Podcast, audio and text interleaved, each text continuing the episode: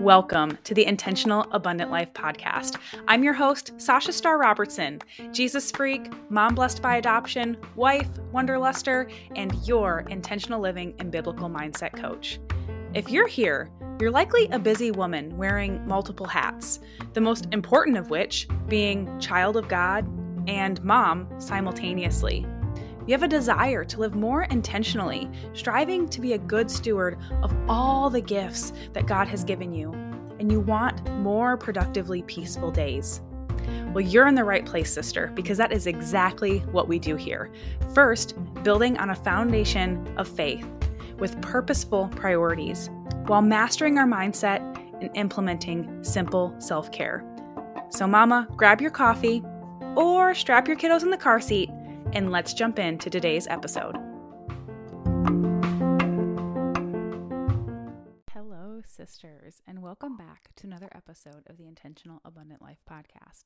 I'm your host, Sasha Starr Robertson, and I am super excited to bring this podcast episode to you guys today because we are talking about control and power and perfectionism. And I just want to encourage you all with this episode because I think it's something a lot of us struggle with.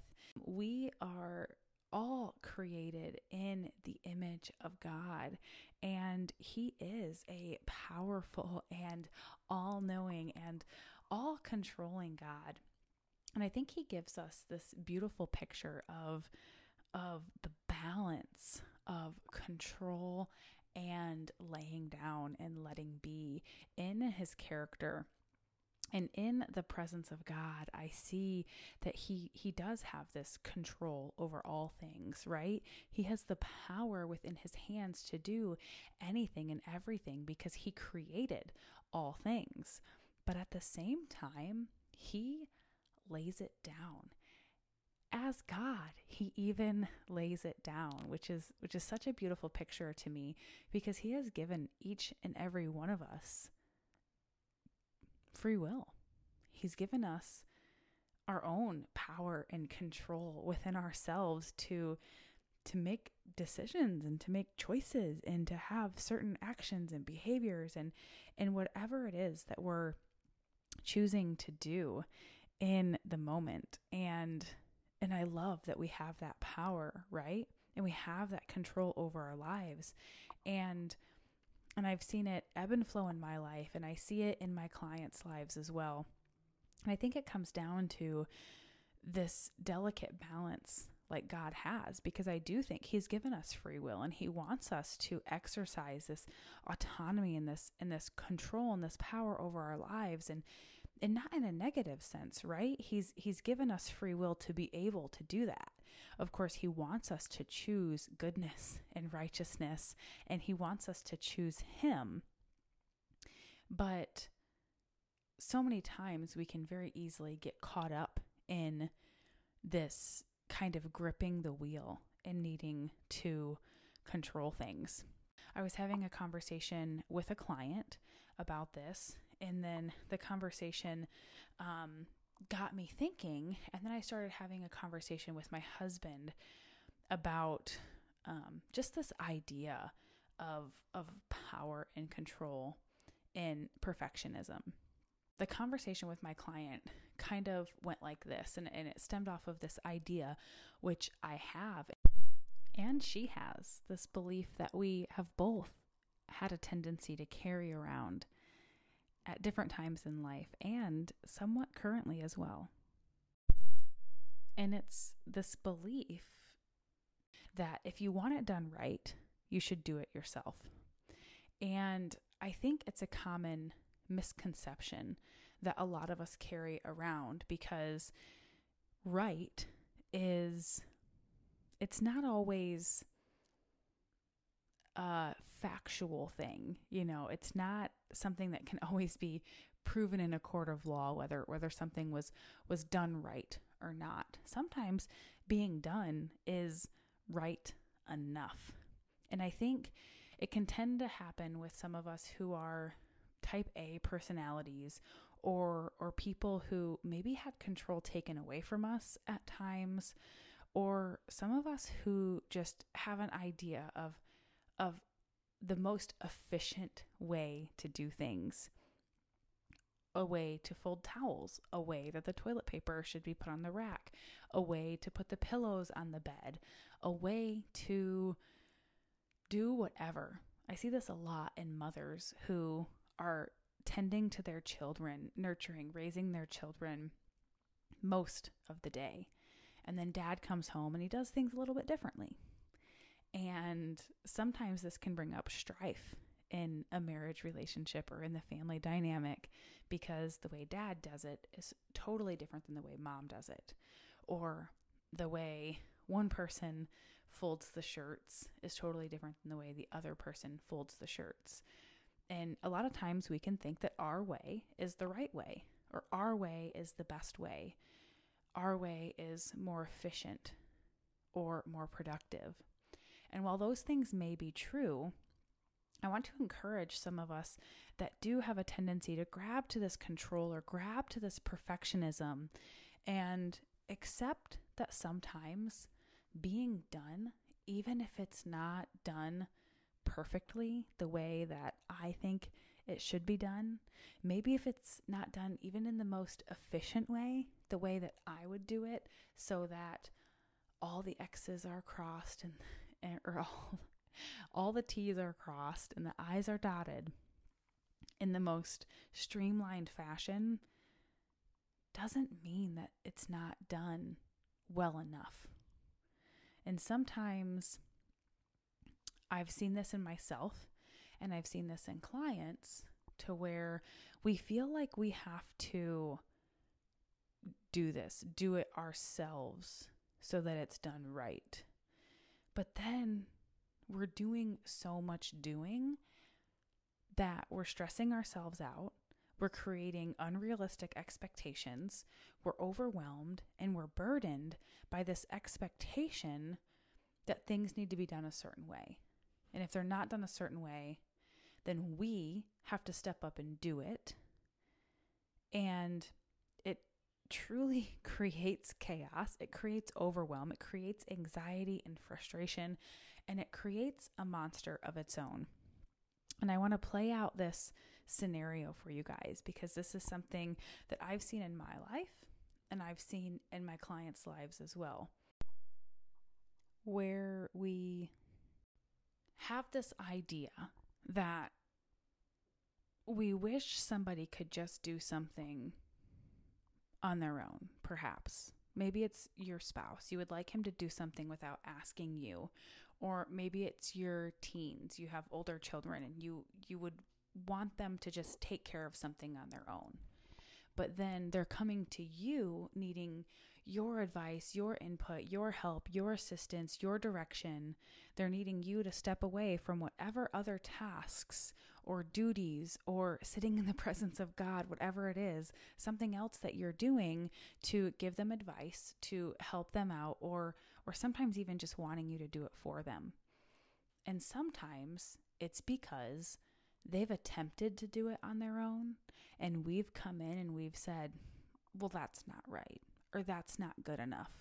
Or they've done it and we've criticized the way that they've done it, or they've done it and then we've come behind them and redid it for them so that it was up to our standards. So, in us holding on to this, if I want it done right, I should do it myself, can actually create an environment where we're preventing others from being able to do things that they could and should and would be doing on their own had we not created this environment where they're incapable sometimes in our own eyes. And I know that's not the intent. I know we as moms, um, as busy women, are not going to our husbands and our children telling them that they're incapable. But sometimes going off of this belief of if I want it done right, I should do it myself is creating that outcome and that result in our life. And so I've been trying to think of ways how can we create a different result? How can we create a result where we can give others the freedom and the flexibility and the autonomy, the responsibility to be able to take care of things on their own without needing our input, without needing to come to us for us to come in and rescue that situation. And I think part of it comes down to holding this belief that if they do it or when they do it, even if it's not perfect, it's okay because it's done and I didn't have to do it. But stemming from that has to come these other thoughts and these other beliefs that they are capable of doing it. That done is better than perfect, that progress is better than perfect. It's about believing in their capabilities and equipping them in them. It's about us being able to manage our feelings of maybe the toilet paper rolls on backwards or upside down.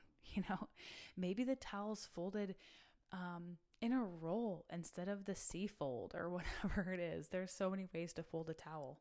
Um, I didn't know until I got into the hospitality industry um, doing our Airbnb. I thought there was just one way. And then I married my husband, there were two ways. And then we got into hospitality and realized there are many ways to fold towels. If you've ever been on a cruise, you know you can fold towels into animal shapes, multiple various animals. I digress. There's no one way that is always the right way. There are always ways that can be more efficient. But trusting that that whatever they're doing is is okay. If it's good enough. If nobody's getting hurt, if nobody's hurting someone else, then sometimes good enough is okay. And I know you might be thinking, sometimes, you know, I, I share this with clients or whatever, and the idea of fear comes up. Well, what if I don't have control? What if I let them do it and then something bad happens and then I get backlash through X, Y, and Z?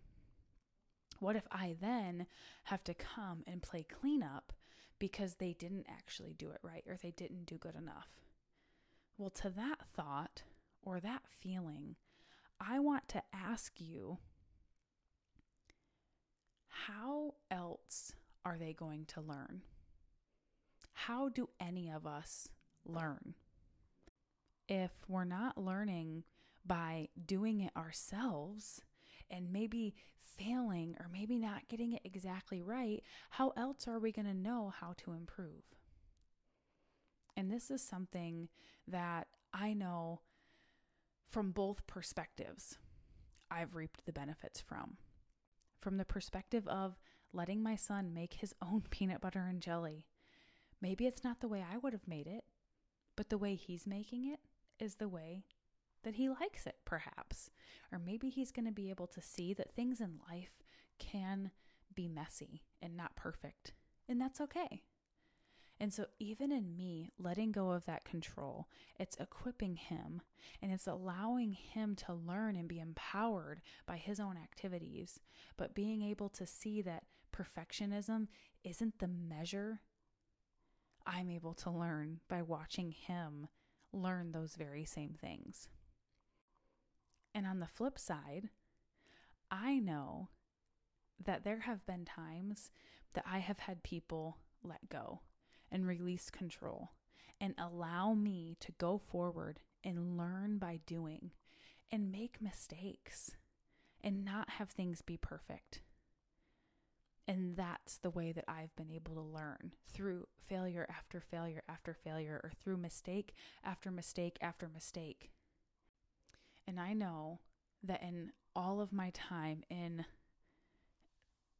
trainings and changing employers and so many different things, I have always been able to go through and watch somebody train me how to do something.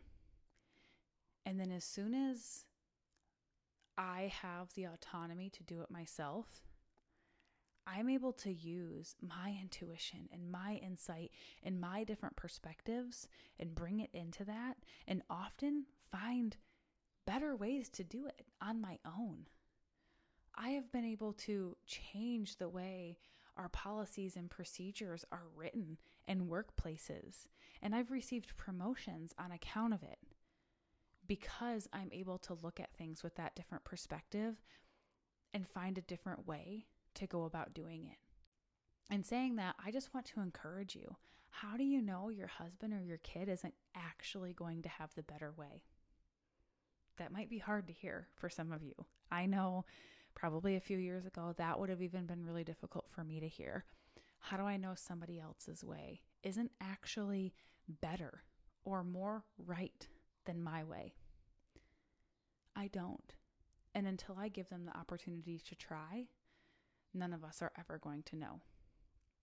I know that there is nothing new under the sun, yet constantly there are being improvements upon improvements and efficiencies upon efficiencies taking place all around the world.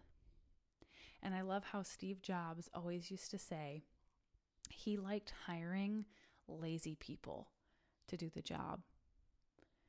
Not because he wanted to pay people to do nothing, but because lazy people were going to be the ones that found a more efficient and easier way to do the same exact job. I think we all have these things that we think that we need to control or things that are in our realm of control when sometimes they aren't. And one that came up in the conversation that I was having with my husband is the idea of moving snow and shoveling or snow plowing our driveway all winter long. And it came up because it's something that is very relevant this time of year. We're in the season of breakup where all the snow and ice is melting. Uh, most people call it spring where they live, but Alaska, it's breakup. And it's always a nasty time of the year, but our driveway has a slight incline and it can get quite icy this time of year because during the day in the hot sun, the snow and ice is melting, but then at night it kind of freezes over and has this like glaze over it. So it can get really icy um, during the night and early morning. But during the day, the snow is starting to melt. And every spring, my husband beats himself up and says, if I had just gotten out there and plowed those couple of times that it snowed that I didn't get to it in time or whatever else, then we wouldn't be having this problem right now. Or he sometimes has this idea, which he never verbalizes. He never says, Oh, you did it wrong, or anything like that, where he thinks the way he plows the driveway or snow blows the driveway is the best way. Which don't we all? Don't we all have those things where we think the way we're doing it is the best? And so every year, without a doubt, that snow melts and the driveway is clear. And it always happens within like a week or two. Like when God decides that snow is going to melt and that ice is going to melt, He melts it without any needed input or say or opinion from us. He takes care of it. And so I told my husband, you know, did you ever realize that every year you put all this expectation on yourself and you beat yourself up over the fact of if you just could have gotten out there and did it your way, then it all would have been taken care of. And it wouldn't be in this situation. But every year, God takes care of it. So maybe it's an area that we don't need to exercise control, or we don't need to exercise our own power, or we don't need to strive for perfectionism because it's not our area to be controlling, anyways. And I just hope that encourages you in whatever your thing is until you allow others to exercise the autonomy of the power that they too have been given until you release the idea of perfectionism as a standard for yourself and others, you're never going to know the kind of freedom that you will have in terms of your mindset around this belief that if I want it done the right way, I should do it myself. Bring others in, allow others to partner with you and work with you because we all have something to learn from each other. God bless you, sisters.